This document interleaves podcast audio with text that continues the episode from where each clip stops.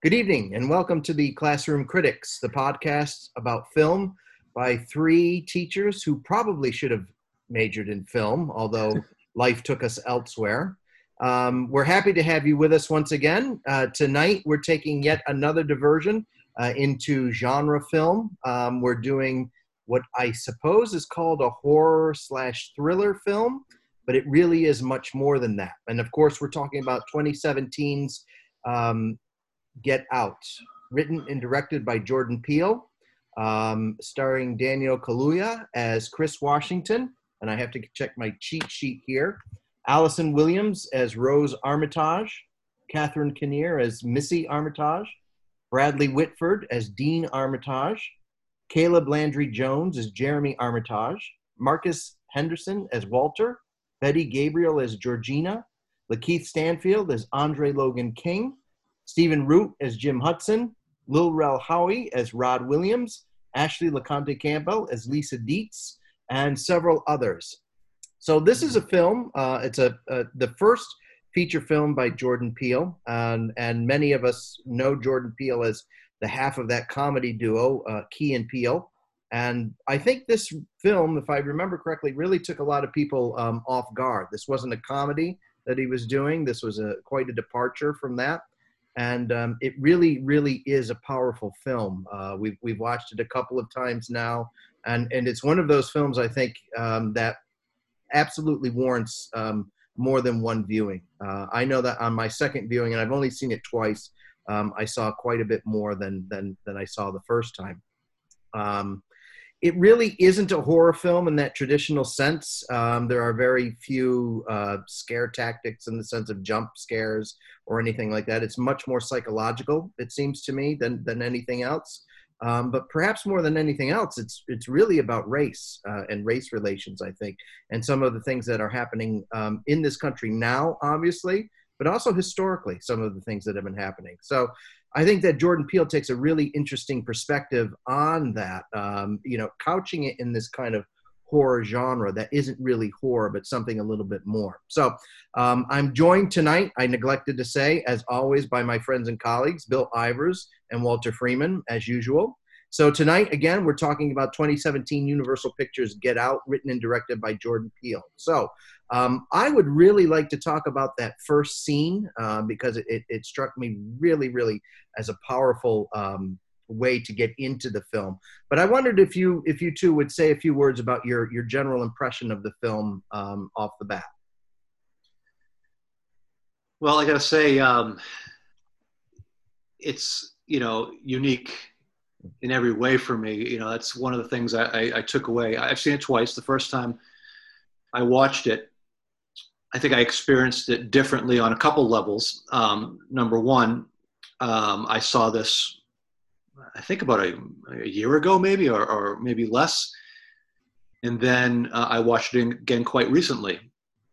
And, you know, I just think no matter when I've seen it, you know, on two occasions, I think, you know, t- taking something away differently each time. But I think just the climate and, and all the events that have transpired it, it um, it allowed me to see things differently in this particular film um, during the second viewing. But I guess we'll get to that. But I guess it's its unique qualities for me were were just some of the uh, takeaways for me. Just a very interesting, unique, fresh way to tell tell a story. Yeah, and it threw me off guard. Um, I found that unpredictable on many levels.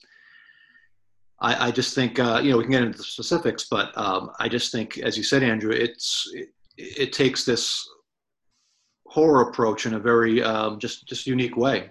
Mm-hmm. Um, if, you know, at first, you know, the, you, obviously the opening scene, which you just mentioned, it, it, sort of sets the stage. But I think quick, I quickly forgot almost about that scene. Yeah. Once once we got into, and then you sort of like get into this mode. Oh, what is what is this? A romantic? Con-? I, but by the way, I my first time viewing this, I knew almost nothing about it mm-hmm. at all. Um, and so once that opening scene was sort of uh, you know kind of pushed to the side a little bit, and then I got you know you get into the the world of this couple. um, you know, as you do when, when you watch a film, you sort of maybe forget a previous scene, even though it might have been completely gripping in every way. I, I, I, just sort of got sucked into this world of this couple. And, and, and so you sort of say to yourself, what are we, is this some sort of romantic comedy or, or drama? What is this? And then it doesn't take long before you start feeling that things are just amiss here. And it really just grips you into this, um, just, just this odd world, obviously that gets even more odd as we go. So, um, I'll get more into specifics as we go, but I just uh, the the two different viewings were just very different experiences for various reasons, and um, uh, for me, unique is one of the uh, the takeaways for me. Great, Walter. I just uh, so you know, Jordan Peele is is part of a comedy duo, Key and Peele, as you said, and and their, their some of their comedy is just uh, outstanding. Yeah. But he steps out of nowhere to write and direct a film that is so compelling and so assured. I mean, this is this did not seem like a first time director's film to me. I mean, right. everything from the pacing to the brilliance of the writing you know you couldn't stop watching and again like you said it's not a, a, jump in your face or not a lot of scare tactic horror film it's more one that builds up with this creeping sense of dread mm-hmm. and the characters and, and, all are so compelling and everything that they plant early on pays off later on in the film including as bill said a scene that you kind of forget as you get caught yeah. up as you go but as i watched this film it occurred to me okay on one hand here's this guy coming out of left field to write and direct a film as as confident and assured as this. And then I thought to myself, but you know what? How many comedians have we covered in this film podcast that are, that are great directors? You know, right. Chaplin and Keaton, yeah. and if you even look at uh, uh, Stan Laurel from from Laurel and Hardy, and, and I, you know, many many more.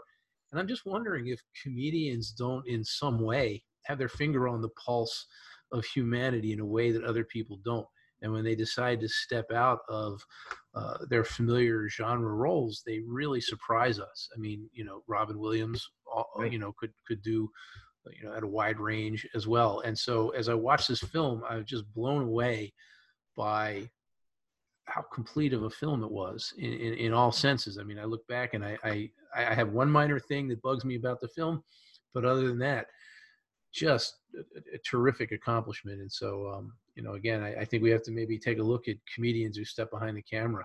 And, and maybe maybe the, maybe that answers the question that you know is life eh, mainly a uh, tragedy or a comedy? Perhaps it's a comedy yeah. when it's all said and done. And we certainly seem to take seriously, uh, or more seriously, uh, drama and tragedy rather than comedy. And and as you pointed out, both of you pointed out, comedy is deadly serious at times and, and i think you, you you picked up on something walter that's really really important you know if you if you read king lear the fool is arguably the, the the, the smartest person in the room in every scene and i think that comedians by and large really do have their finger on the pulse of what's happening in society. I'll go all the way back to Lenny Bruce and, and Richard Pryor and George Carlin and, and a host of others. And, and of course, we'd be remiss if we're talking about comedians in this sense without mentioning Dave Chappelle uh, or, yeah. or, anyone like that. So I, I do Richard think Pryor, that yeah. Richard Pryor, we, we sort of we don't tend to take comedy as seriously as we should. The ancients, of course, did, um, but we don't take it as nearly as seriously. I mean, you think about when, when's the last comedy that wins uh, right. the Best Picture, um, and it's just astonishing. But the other thing about it is, that, you know, comedy aside, and there are some moments that make you laugh in this film. Sure. This film has something on its mind other than to scare you or startle you or to titillate you. This this is a serious commentary on race in America today, and um, but it doesn't put it forefront. It's just overriding. You know, I'm going to segue back to that opening scene. Um, you know, if I'm walking down the street by myself and there's a car behind me that passes maybe once or twice too much, you know, I'm going to be on edge. Yeah. But I'm likely not going to be thinking I'm not coming out of this encounter. But right. but but for, for this guy in a neighborhood where he clearly feels already that he's not comfortable in, to have that happen, he knows that, that something is happening. And um, that sense right there is built up, that yeah. sense of dread that, you know, is, is so many levels above just an unusual occurrence. But I'll tell you what, though, um, the way he plays it and the way it's directed, it almost seems as though this is not the first time that's hap- that this has happened to him. Right. And that it's somewhat almost a, a routine. He knew exactly in his mind. He knew this is what I do when this happens. How, however, uh, it didn't end obviously. Hmm. How, how it Right. typically there, there's a beautiful detail in that scene if you watch it because this is one of those films and I, I believe i can't remember one of you guys said it you watch it repeatedly you know it's like those films you know there are films that have a surprise to them and, and that's it the, the film is over there's other films you know i'll say like the sixth sense or whatever you can watch again uh, north by northwest Yeah. other films you can watch again and see the the layers of the onion unpeeling and it, it's just as compelling you know Mm, three or yeah. four or five times in and so in that opening scene you don't notice it, but when the car drives by, the radio is playing music from the 1930s. mhm. And I uh, did notice that. yeah. It's and and I, I I think that that's very perceptive of you. So for those of you who who haven't seen the film, which is probably three people in the in, in on the planet, you know that opening sequence is is we have a lone adult black male who's walking down the street, um, a suburban street with well manicured lawns, nice lighting, cars parked onto the, all nice cars parked on the side of the road. He's talking on his cell phone to somebody. It's, it's never you know we're never sure who exactly he's talking to. Uh, and this, I think it was a white car, a white sports car, sort of is, is going the opposite way, slows down, kind of looks at him, turns around, and, and begins to follow him. And one thing that I noticed early on was, um, you know, he is, as you quite rightly pointed out, he's getting more nervous. And at one point, I think he says, "Not today." He wasn't going to let this, this whatever the bad thing that's going to happen happen today. And then a couple of moments later, we see this this masked figure get out of the white car and, and abduct um, this particular gentleman. And then uh, I- I think, Bill, your point is really, really well taken. We jump to this, you know, could be a romantic comedy uh, after that. So it really is this kind of prelude that's happening. but I think it's an important scene too because you know, like with comedies, like let's say a full blown comedy, you have to give the audience permission to laugh, uh, you know, Yeah. right away.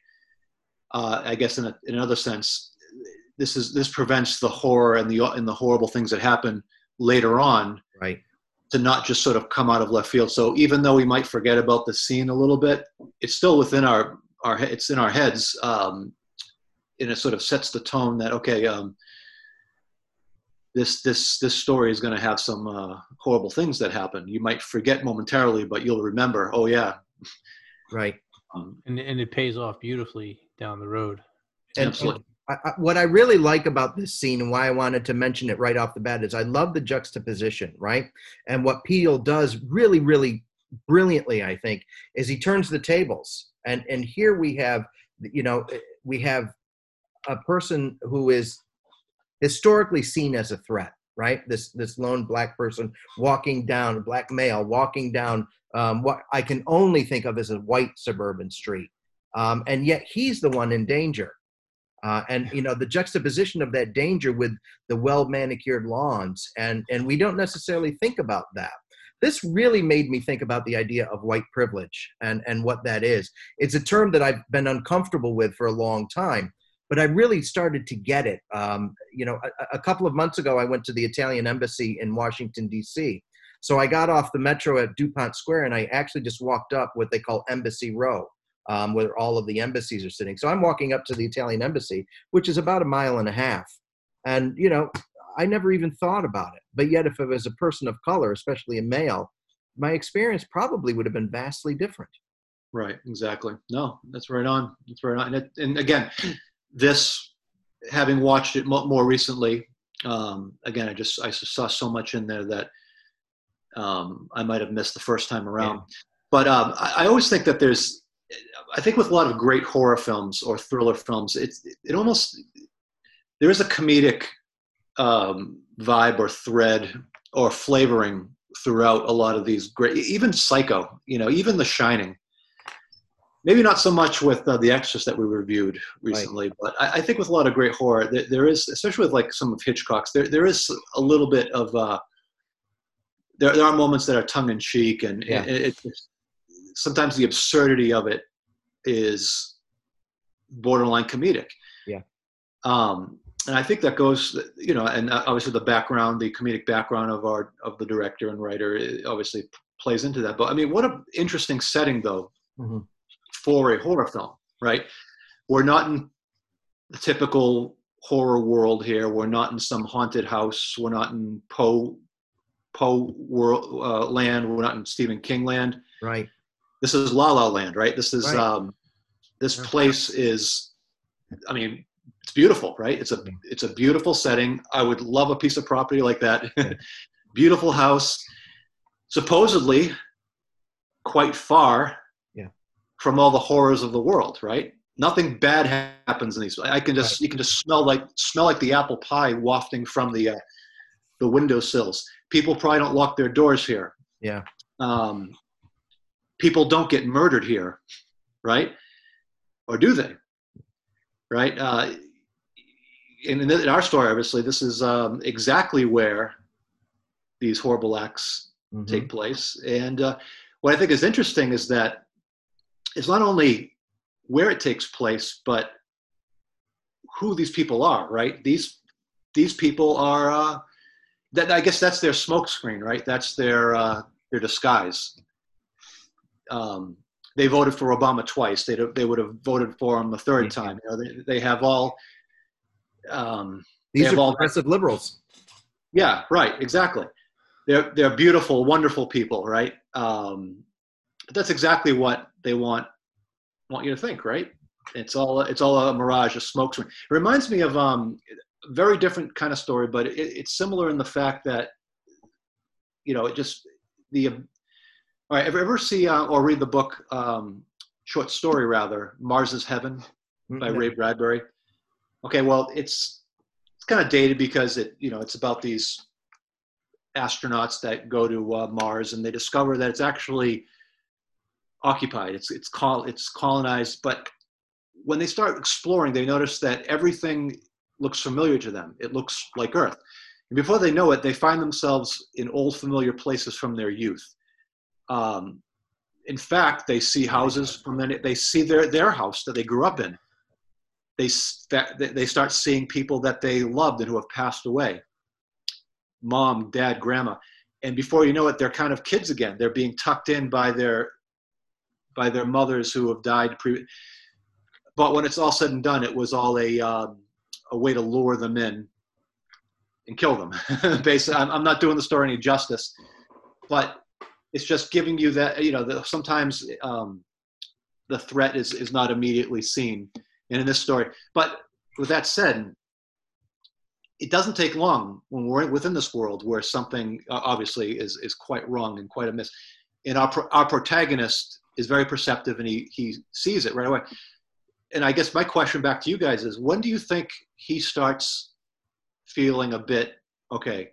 Um, something's off here. I I, I don't like it here. um, I feel threatened. That's, that's a great question because he he's always he's got a little bit of uh, cautionary radar up right from the Mhm. start. He knows that he's going to be going into a place that he's going to be making everyone go out of their way to make him feel comfortable, which will in turn make him feel uncomfortable. And I think this is this is where it verges into satire, where you know what what if all of your most paranoid feelings were real? Yeah. what if there really was some stuff? And so, yeah, it's a great question, Bill. You know, when when is the moment when he starts to think this is beyond normal normal compensation? This is beyond normal, and I, I think I think part of it is when he starts to see um, the two servants, the, uh, the man chopping wood and, and the woman with the tea, and he tries to engage with them, and they are just so off. Yeah. Yeah. So I guess it goes from his normal uh, perception of, you know, of things, and eventually it goes from that. Like for example, you know the um, the fact that he is being overly questioned by the cop. You know, he's Yeah. that's that's something that he he lives he lives with. He knows, um, and sadly probably expects, right? Un- Unfortunately. And, and I want to talk about that scene in a Yeah. minute. Sure, but then at some point, um, it, it, it goes from it goes from that to okay, now this is getting effed up here, and I'm just wondering where the effed up moment. Uh, so would it would it be um, like you said, Walt, the uh, the employees there, the the, the workers um, who just are just I don't know how to describe them, just uh, They're mechanical uh, in almost every way. I, it's hard to say because you know he layers it on so nicely. Everything is so off and so strange, and yet it's one of those things where if you shook your head and go, "No, I'm just being paranoid." Yeah, it is. I mean, you know, he goes out in the middle of the night for a cigarette. The guy runs right at him, and then peels off. And then there's the party where everyone is having strange conversation. maybe that's it. Maybe it's at the party where he sees the guy that was abducted. He doesn't realize who he is at the time, but um, and and then you know that just goes bizarrely awry at that party. Yeah, yeah. I, for me, it was there. There are a lot of little details that that Peele puts in place, even from the very beginning when when he's packing to go and and Rose is saying are you you know do you make sure you've packed everything? She's almost playing that mother role to him right? A, a, a kind of protector which you know a, a, couple of scenes later with the police officer she plays again. You know it's a role that that she's very comfortable playing almost as if she's the hero of, of that particular piece. She saves him from getting a ticket and perhaps even worse. But he says uh, something very i think interesting early on. He said so do your parents know? or something to that effect and she kind of plays dumb. And he said, you know, do they know I'm black? And, and she said, no, does it matter? You know, what should I should I tell them? And then, you know, she says something, uh, you know, a, a, little bit ambiguous after that. And then he asked her, you know, so you've never had another black boyfriend? I'm the the only one. And she, you know, she confirms that. And of course, things for me begin to to be perceptively different from that moment on. Yeah, that really struck me. That question that he asked her: Does do they know? Yeah. In that scene, I, and I said to myself, I've, I've obviously, uh, have never uh, had to ask that question. You know, and, and it's just, it's just amazing to me. I've mm-hmm. never had to, you know, and I just that sort of made me think. And, and yeah, we obviously know that she's lying later on in the film, and that's really when I. That's probably when we first start saying, "Oh, her too." Yeah um, unless there's something earlier with her. And you're right. Like you go back and see this a second time, you start seeing things that were, you know, sort of foreshadowing, but you didn't know unless you, like, you know, he he motion or he makes a reference to the basement. Yeah. When he walks in, so, you know, he says something. Oh, the that's the basement, but we I forget what he, he said. said. He said there's black mold down there. So even that oh, yeah. you know, I mean, he's he's setting this up, uh, and, yeah. and, that that struck me as a little, you know, Peele's reaching a little bit there with, with that. Um, yeah. But it, you know, it was. Yeah, yeah. So, so think, um, well, I'm sorry. I was going to say, think about that scene where they hit the deer. Uh, to me, that's that's where I really began to notice how complexly layered the film was going to be, especially on the second viewing you know they hit the deer which is one of the few minor jump scares yeah. in the film but then you get out and you have that scene where he walks into the woods and he sees the deer and a scared wounded deer making just horrible noises and then the cop questioning him and then his girlfriend stepping in which she thinks she's doing him a favor when he realizes that could really escalate this into right. much worse and so you know he'd rather say whatever, let's get it over with and move on. But she, you know, she's going to confront it in confrontation to him. And so the level of dread in that thing, in that scene, uh, coupled with the fact that he wanted a cigarette and he didn't get one, they hit the deer. He hears the you know, horribly wounded deer. He's dealing with the cop. There's just so many layers of uncomfortableness in that scene, and and you know the, the deer was horrifying and and I just loved that he was able to put all those elements together, and he he does that throughout the film. Really and the deer is connected. The deer is connected with the death of his mother. Yeah. Right. So um, that's an interesting, you know, uh, metaphor, or his, you know, his compassion for that deer. I think is very much tied to that. Um, so yeah, I, again, it, we we've said this several times, but I've seen this twice. Um, this sustained several several viewings, and uh, I do think it's. I was talking to um, a colleague of ours. We're going to probably work this into our uh, film studies curriculum. Uh, I think it's a it's that noteworthy of a, of a film, and I think that what, one thing the deer scene does do too is it, again it, it takes us again out of that romantic comedy um, just as a just as a device, you know, it sort of reminds us, okay, don't get too comfortable in this uh, you know this this groove we're in. This this this is not a romantic comedy. It, as you said, Walt, it's a jump scare, so it sort of pulls you back into okay. Please be unsettled. Don't be comfortable because worse is yet to come. and there are little moments throughout the film that are just like that, where it is uncomfortable to watch, as if you're you're you know you're you're you're almost a voyeur looking at these people's lives. And and yep. for me, the, the next scene where it gets really uncomfortable is not so much when he first meets the parents, although you know obviously the father is trying way too hard. Uh, it's when the brother comes into play. Oh, gosh, and there's yeah. something so just off-putting about. I mean, uh, it's a wonderful sort of testament to that actor's ability to play that part so well. But I really wanted to punch him. I mean, it, it, right at the get-go, this was an annoying little pipsqueak. Uh huh. Yep. But he was right on the edge of where he could be, you know, an entertaining guy versus right. something much worse. It's those people that drink too much at a bar and it starts to get nervous. You you get nervous yeah. about yeah. where is this going to go. I, I, I started. I think another thing that sort of put you back on edge is when um, they started questioning him uh, in his smoking habit. Yeah. They, they were uh, uncomfortable. I mean, uh, I don't expect any parent necessarily to be overly thrilled with a uh, a boyfriend that's that smokes, but it's, it's they were they were quite nasty about it and um, a bit vicious, especially when she's alone with him. Right later, I forget exactly when that happens, but she she was um, she was kind of going for the jugular there, you know she um she's the uh, for me in the film she's the great manipulator with the possible exception of rose the girlfriend.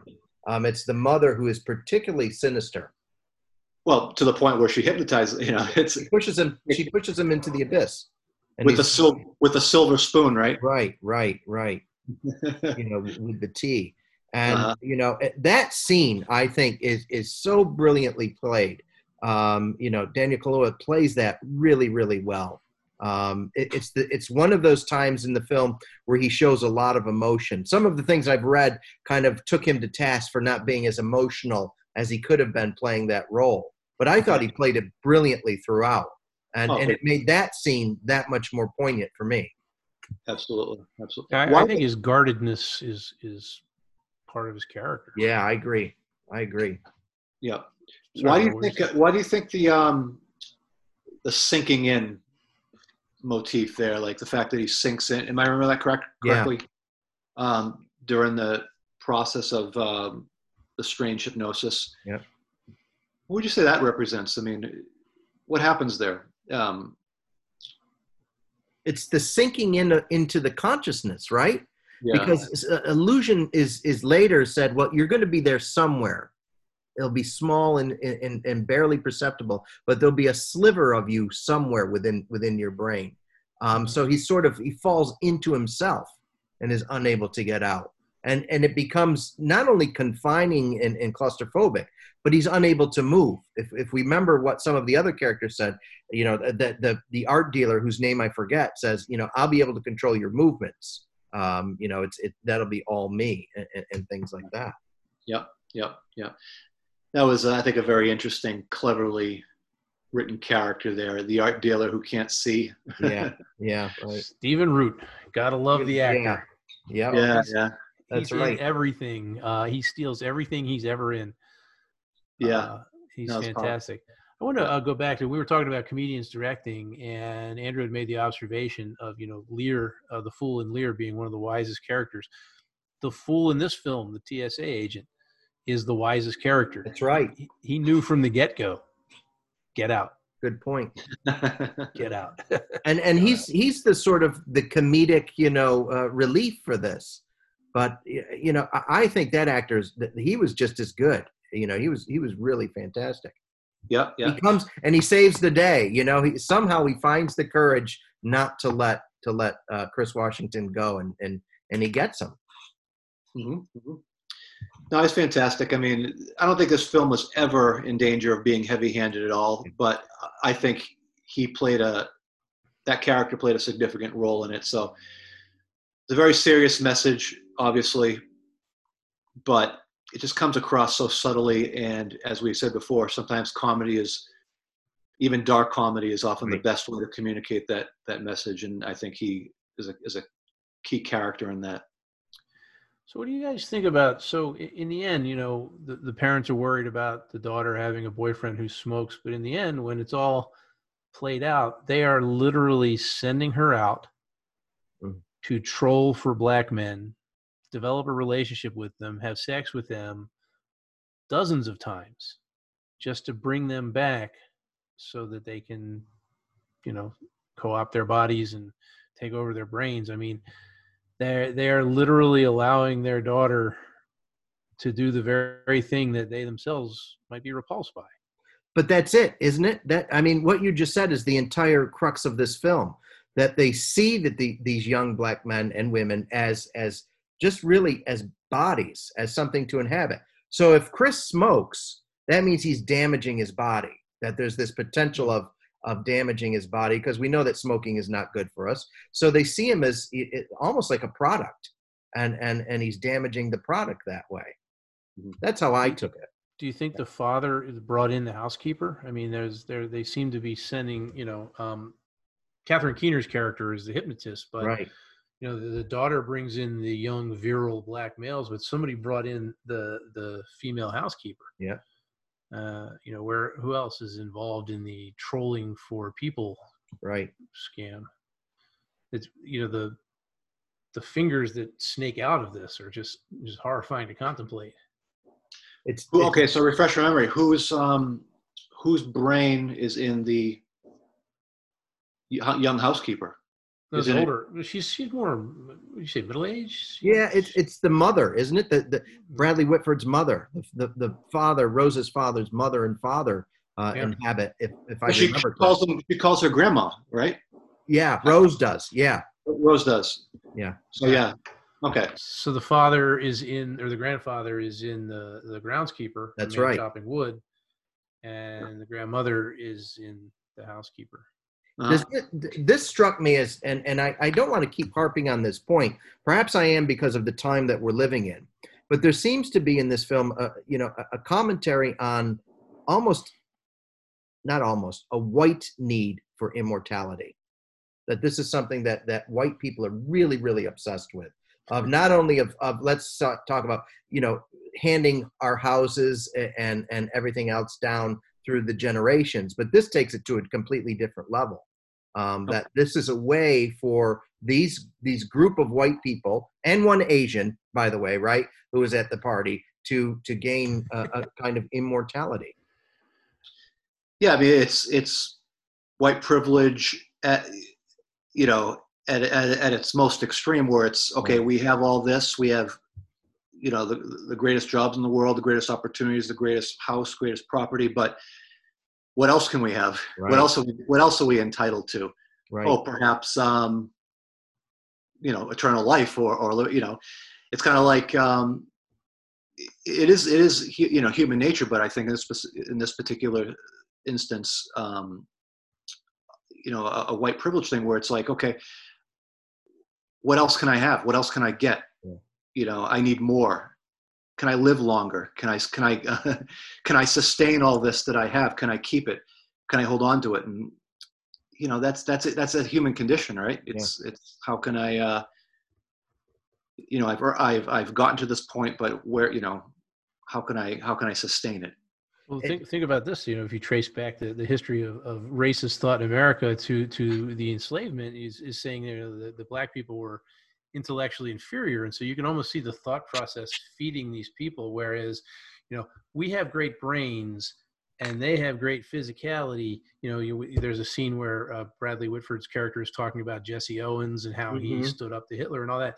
So we're what if we took our brains and put them into their physiques? You know, yeah and you, you can just see that and obviously that's not true but um, you know you, you can see the idea that you know there's so many black athletes there's so many black people that are so physically you know in shape. We could create it's it's a bizarre version of the master race where right. it, it it's we don't really have a problem with your color. We we have a problem with what we feel is you being inferior. And so we're going to put our intellect into your physical bodies and become you know somehow perfect. It's just so twisted.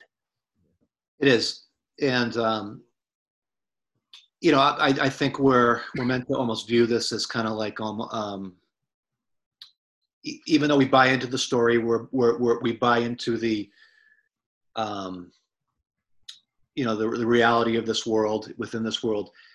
I, I think there's also kind of like a um, I don't know a, a what's the word I'm looking for a fable kind of a, a fable kind of quality to it where you know obviously everything's sort of exaggerated and uh, and I think that's why it works well within the horror genre yeah. because we allow that ex- exaggeration within as long as it's told with you know an element of horror obviously horror comedy etc so we, we very much buy into it.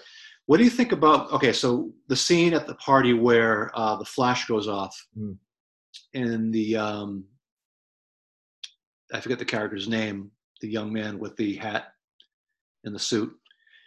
He, Andre Logan King is the character. Okay, he, he totally freaks out.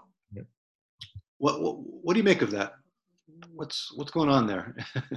is, is is the Flash sort of a uh, I don't know. Is he is he reminded momentarily? Is there something go off in his head that reminds him of the horror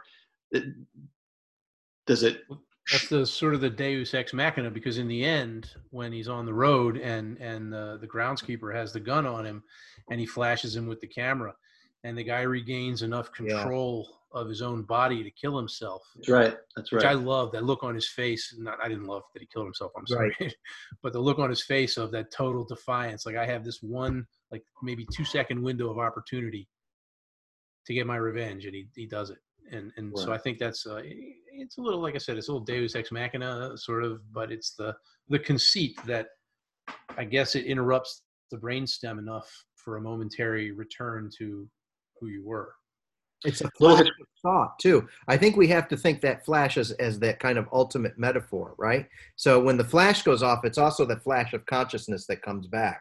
It's that momentary return um, and, and of course, for me, that was a great scene because that's that's explains the title too, right? When when he when he's going after him, saying "Get out, get out, get out." Right, right. No, I think I think it hits it on the head. I think um, you know, obviously, we're not meant to discuss and analyze the science of that. We just right. got to accept it that that flash somehow triggers something. Um, as you said, some consciousness, some self realization that's been taken away, been ripped away, it comes back somehow with that. Actually, remind me a little bit of um, that's a an important motif, not motif, but an important moment in Hitchcock's Rear Window uh, at the end where uh, Jimmy Stewart's character uses the flash to to blind um, the murderer there. Um, but in this case, it does the opposite; it enlightens rather than blinds. So I thought that was interesting. I felt really that my, my, my, heart went out to that particular character. He just, um, you know, he, the the actor just just played it so well. You know, just yeah. so much sympathy. It took me a few moments to realize that that was the same character that was in the beginning of the film. Um, yes, you know, I, I, didn't realize that at first because I, I, think that's the power of the actor. Yeah, because he shows himself being totally cowed by being inhabited by this right. elderly man. Right. Yep. I didn't mean to cut you off there, Andrew. No, no, that I yeah, that's that's right. So you know, and I think that you know, and he plays such a straight laced sort of the language, everything is completely artificial. Yeah, absolutely. Yeah, beautiful. It's almost artificial to the point of being dated. You know, the the language that they're using. Yeah, yeah. I, I do want to get to my one uh, thing that I don't care for, uh, but every great horror film to me has a leap in logic. Um, you know, in The Walking Dead, uh, is never quite sure how the disease is transmitted because they they get it if they're bitten, but they reach into the dead bodies of the zombies and don't turn. In Frankenstein, you know, the creature wanted him to make a mate, and Frankenstein's worried that they could repopulate the world with monsters, but he could easily have made the mate sterile with his. Uh, so in this one, it's the um, uh, the hypnotism when, when when she goes to hypnotize him, and she says something like, "Oh, you, you know hypnotism from what you've seen on TV. It doesn't work like that, and then it proceeds to exactly work like that. right. but again, I, I, I, you know, it's it's not a deal breaker for me for the film. It just makes mm. me chuckle that it's uh, it was um, it was a trope that Mm. you know they they Yeah. leaned heavily on to make the film work. But again, it doesn't it doesn't take me out of the film. I just thought I should mention it. Jordan Right. Peele, if you're listening, No, I think I think hypnotism is a wonderful um, plot device that really comes in handy with writing quite a bit. And uh, I can think of several films where hypnotism is is used in a way that it's almost used as magic in, Yeah. in a lot of instances. but exactly. Oh, stop. right. So. Um, yeah, but again, in this world, in this particular world, and of this film, I think it uh, it really works because we're we're obviously meant to suspend our disbelief in many different areas. Uh, It's just such an absurd thing that happens. But the absurdity of what happens is supposed to point to and remind us of something that's very real and that we we've seen and um, you know eh, and eh, you know sometimes an ex- sometimes exaggeration um, hyperbole how we want to put it can really just just show us a lot of you know reality For me, that's the whole point of art. It's not necessarily how realistic it is, but it's how it can bridge that gap between, as you said yourself, uh, the absurd and and and realism. And, and I think this film does a really remarkable job doing that. yeah and and you know there there there are moments where it reminds me a lot of a lot of other films too especially that party scene all i could think when when he goes upstairs when chris goes upstairs and everybody stops talking and they're looking upstairs it, it for me it was very polanski-esque you know in the sense of rosemary's baby in that sense of they're bringing somebody into this smaller community uh, and i mean that eh, by the way in in the in the most complimentary fashion oh yeah, yeah. Yeah. So I have a, I was reading um, on the Internet Movie Database page that that Jordan Peele said you know he would do a sequel if he could top the original, yeah. And I'm I'm almost thinking I, I'd hate to see a sequel. Um, yeah leave it alone. they, they would make a lot of you know maybe not him but maybe make a lot of mistakes that you know everything in this film is so balanced.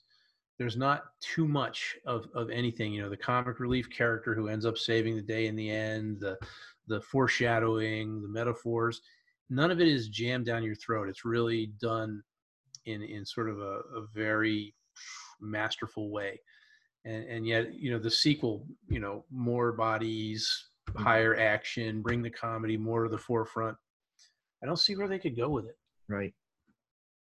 To to take a quick a, a- a quick sort of step back, I think this would be a good moment. Um, according to the Internet uh, Movie Database, so here are the numbers, which I'm always fascinated by. Um, so Peele made this film for around um, four and a half million dollars, which is you know it's pretty cheap. yeah Uh, not a- not a lot of money for that. So its opening weekend in the United States, it it made thirty three million three hundred seventy seven thousand dollars, uh, Wow. and then uh, cumulative worldwide gross so far is two hundred fifty six million eight hundred ninety dollars two hundred thirty one. So it really was a, a, a mega hit. Yeah that was um, i think four million dollars would uh, wouldn't cover the catering budget of most uh, marvel films you Right. know Right. um, well you know horror films are always you know, you know people say you want to break into films write a horror film because Yeah. they, they- even the bad ones make money Right. and and, Right. and yet this one was so well done you know and that the, the numbers speak for how it was taken i mean it ends up being best picture Yeah. it didn't win did it, it It did not. It won one uh, Academy Award, and that was for Best Original Screenplay. Oh, that was deserved, but they, you know, what, who who beat it for Best Picture? I mean, I know the, the Academy's not the the be all and the end all. I can't remember. 2017 Yeah, Um, well, that's when it came out. So I'm gonna uh, I'm gonna Google it quickly while we're talking. Uh, pardon me to our listeners out there. Um, but uh, I mean, just th- this film does not look like a four and a half million dollar film. no, no, it's no it doesn't it's really polished. The cinematography is is I think uh, uh, so, one of you said this early on. It, it this doesn't feel like a first film in, in any way. Um, it make it would make me think that a lot of the actors took um, cuts, you know yeah, union minimum right, to but yeah i mean it really shows us that you you know you don't need um you know 100 million dollars to make a good movie you know in fact um i would say the opposite So here's here's what it was up against for 2017. A pretty good, pretty good uh, for the most part, not entirely, a pretty good uh, slate. Get Out, Lady Bird, Call Me by Your Name, uh, Dunkirk, Three Billboards Outside of Ebbing, Missouri, which was a great film, uh, The Shape of Water, The Phantom Thread, The Post, which I think it was Tom Hanks and Meryl Streep film, and Yeah. Darkest Hour. Shape of Water won, right? Shape of Yeah, Water, which- yeah. The worst film of the whole list. you saw it, by the way. I mean, I think it was a great year for films. You know, I- a lot of those, a lot of those films could have could have easily won in my mind. But yeah, We all went to see The Phantom Thread together, didn't that's we? right. Yeah. by the way, I I did watch that a second time since that quite recently, and uh, I must say, yep, it gets better. It's um, but that's another podcast.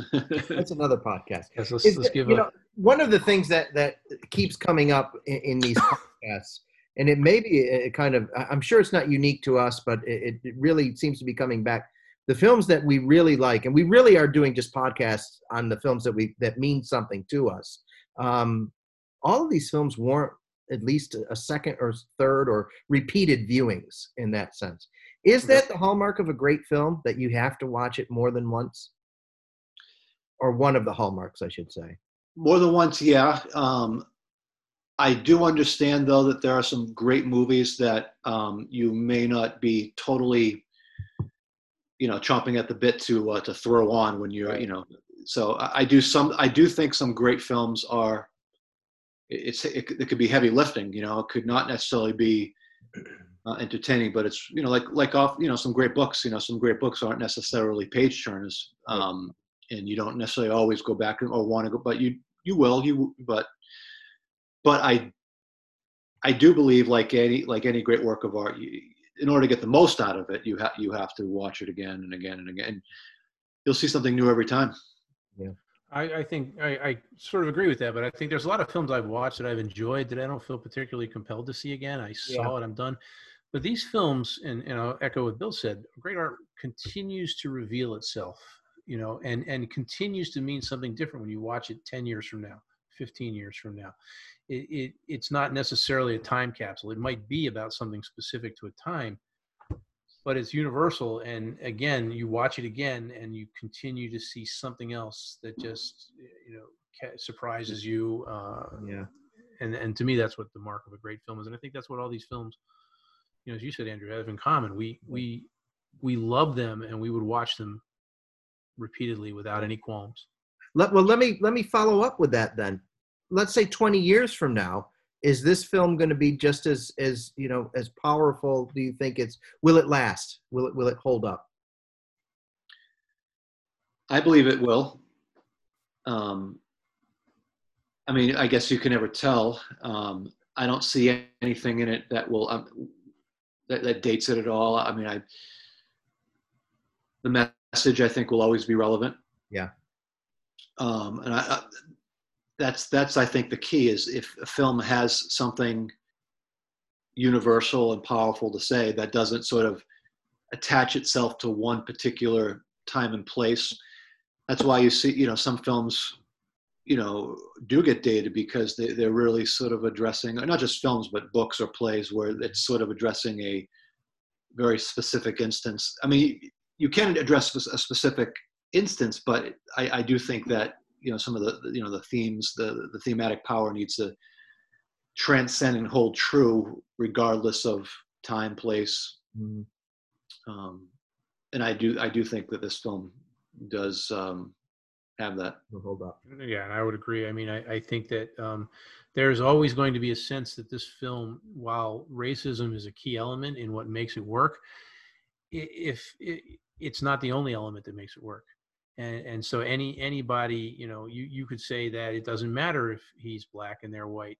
It, it, it's that he's young and strong and they want his body Yeah. you know you can look at it that way as well and i think you know in 20 years let's hope much sooner than that we've advanced as a society so far that we don't have to march for equal rights and we don't have to uh, say black lives matter because they you know that's all been fixed i still think it's an effective film Yeah. Here's here's a very interesting quote, guys, um, from the Guardian. The, about this film, the villains here aren't Southern rednecks or neo-Nazi skinheads. or the so-called alt-right. They're middle-class white liberals, the kind of people who read read this website. um, the kind of people who shop at Trader Joe's, donate to the ACLU, or would have voted for Obama a third time if they could. The thing that Get Out does so well, and the thing that will rankle with some viewers, is to show how, however unintentionally, these same people can make life so hard and uncomfortable for Black people. Mm.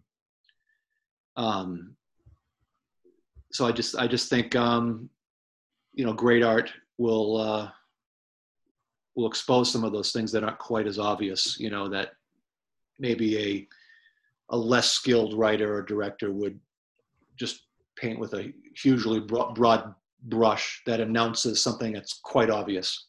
Yeah. You know, this points to something that's not so obvious. Yeah, this film this film could have been sabotaged in any number of points where it could oh, have yeah. gone downhill fast. And and I think he always maintains from the first moment till the last moment a, a certain kind of integrity uh, in this film. And that's hard to do. Yep. Yep. It's hard to do in a genre that doesn't get enough respect. I mean, you could look at it as a satire, you could look at it as a horror film or a thriller. Right. None of those are genres that really, very rarely, do they make us go, hmm. Right. You know, and, and this one does definitely. I, I think this is really an intellectual film, though. It, you can watch it on many different levels. You can watch it and just have fun with it, and and but then you know the other end of the spectrum, you can watch it and really think about it and and, and the messages because I do think there are more there's more than one message uh, of what it's trying to say. Same with Parasite. When we, Same when with Parasite, yeah.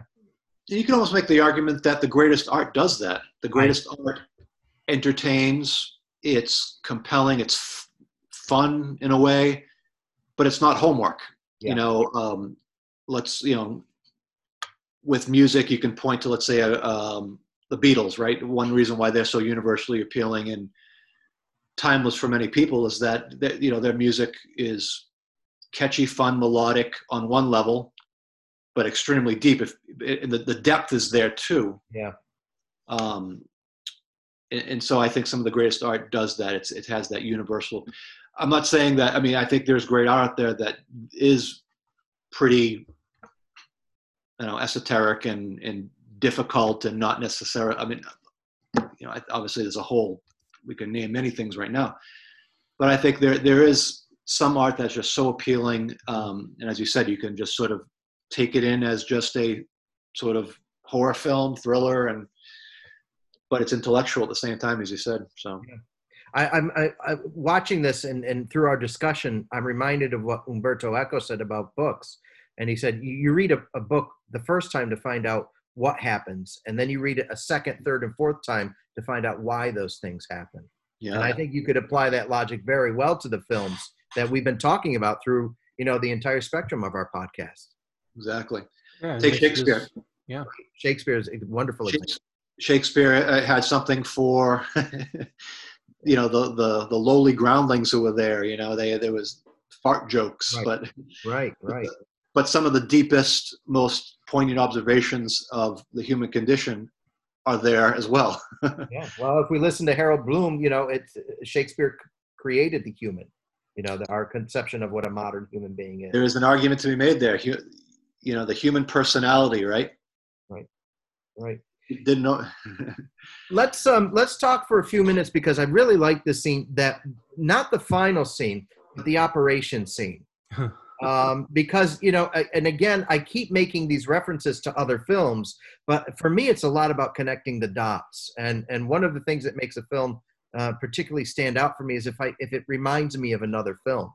And it reminded me of some of those old Hammer films with Peter Cushing, you know, where he takes the bloody brain out of a, uh, you know, the porcelain white bowl, and it's almost like that, where you know you see him cut into the back of the art dealer's head, and you know, you know something is going to happen. For me, that's when it gets a little cheesy, but and again, I mean that in the best possible sense. I love that scene because it yeah. took me right back to a to a childhood uh, memory of watching those Hammer films on on Saturday afternoons.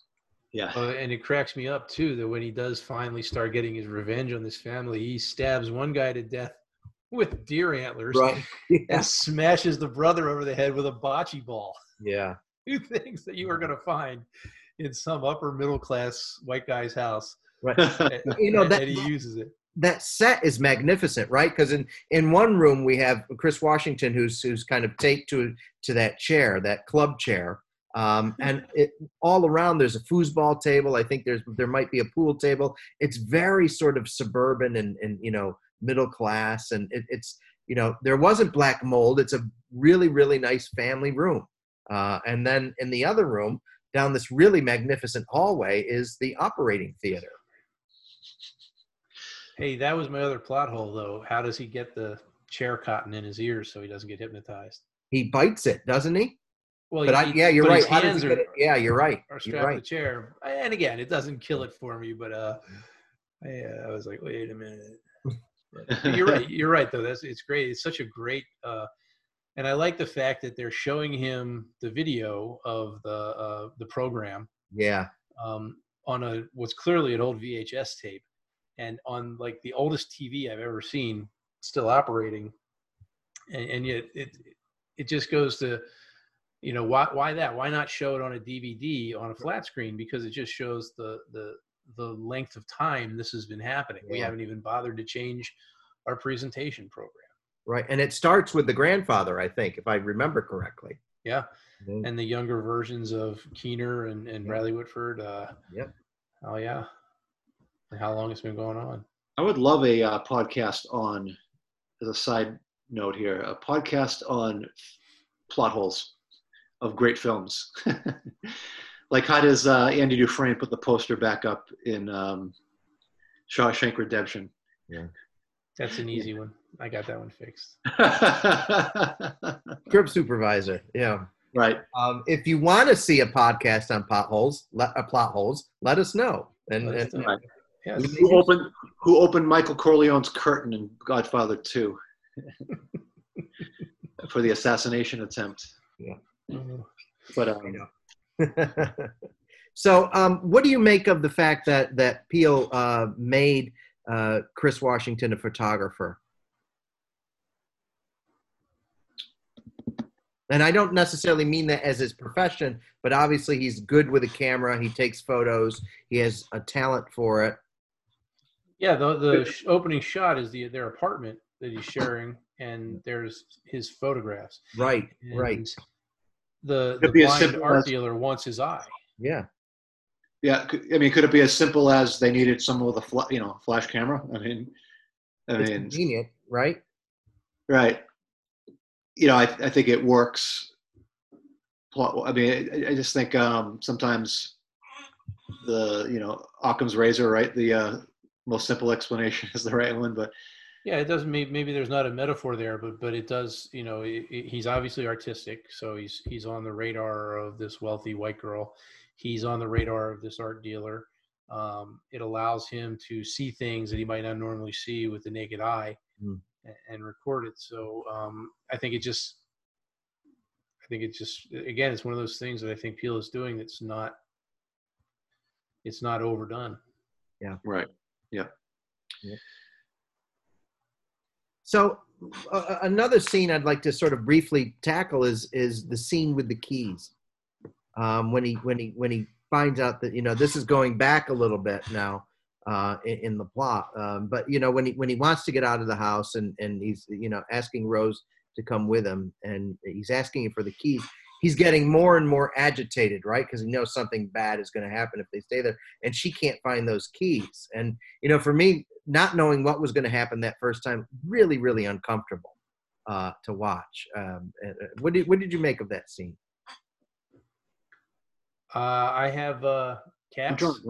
and they like to catch mice and they like to play with them before they kill them Mm. and they get a great amount of satisfaction out of that Yeah. and it's horrifying Yeah, Wow. Yeah.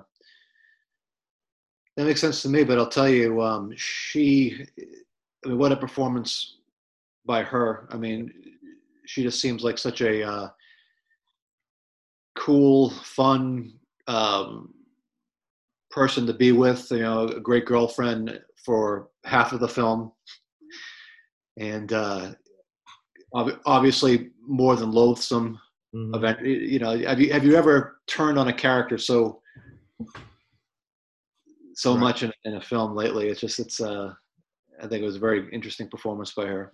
There's a nice detail about her. She eats Froot Loops one at a time, and she looks at each one before she eats it. And here's the thing: Froot Loops are different colors, but they all taste the same. And, and I just think that's just a beautiful detail. yeah, it really. like that. Yes, Rose Armitage is played by, uh, you know, wonderfully by Allison Williams, um, who, if I remember correctly, really came to fame with with the HBO series Girls, uh, Lena Dunham's uh, uh, show. She was one of the cast members on on that show. Very different character, so it does show her range uh, and, and able to play uh, a sort of Hmm. variety.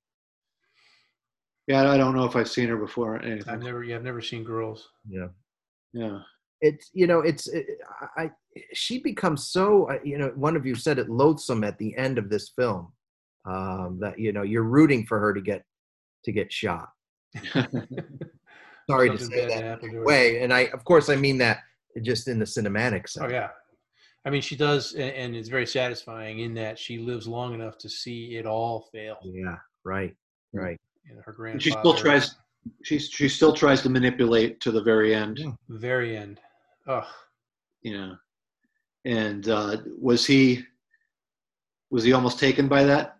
Was there a sense of hesitation there? Do you think? That you- I mean, I, I don't quite remember myself. i I didn't don't- get that you know, no, you know he, he'd had it by then. yeah Hey, did you watch? Um, if you streamed the film, I, I, I rent, re-rented it the second time I saw it on Amazon Prime, and uh, the, there's an alternate ending, the original ending. no kidding. Yeah, and it's just a couple of minutes, and, and then then um, Peele comes on and talks about it. And so basically, uh, he's in jail, Hmm. and the TSA agent comes to talk to him. You know, he's been convicted for all the murders, and he he really doesn't have anything to say. He just exits in, you know, into the jail. But but Peele said he thought that, you know, he he didn't help his mom, but he went back to try to help the housekeeper yeah and therefore he he gets redemption and so he becomes a martyr um, i like the ending they went with instead better Yeah. but it was still interesting She dies, right? Yeah. So, um, yeah i think everybody dies but him and uh, yeah and and the tsa yes his buddy yeah yeah.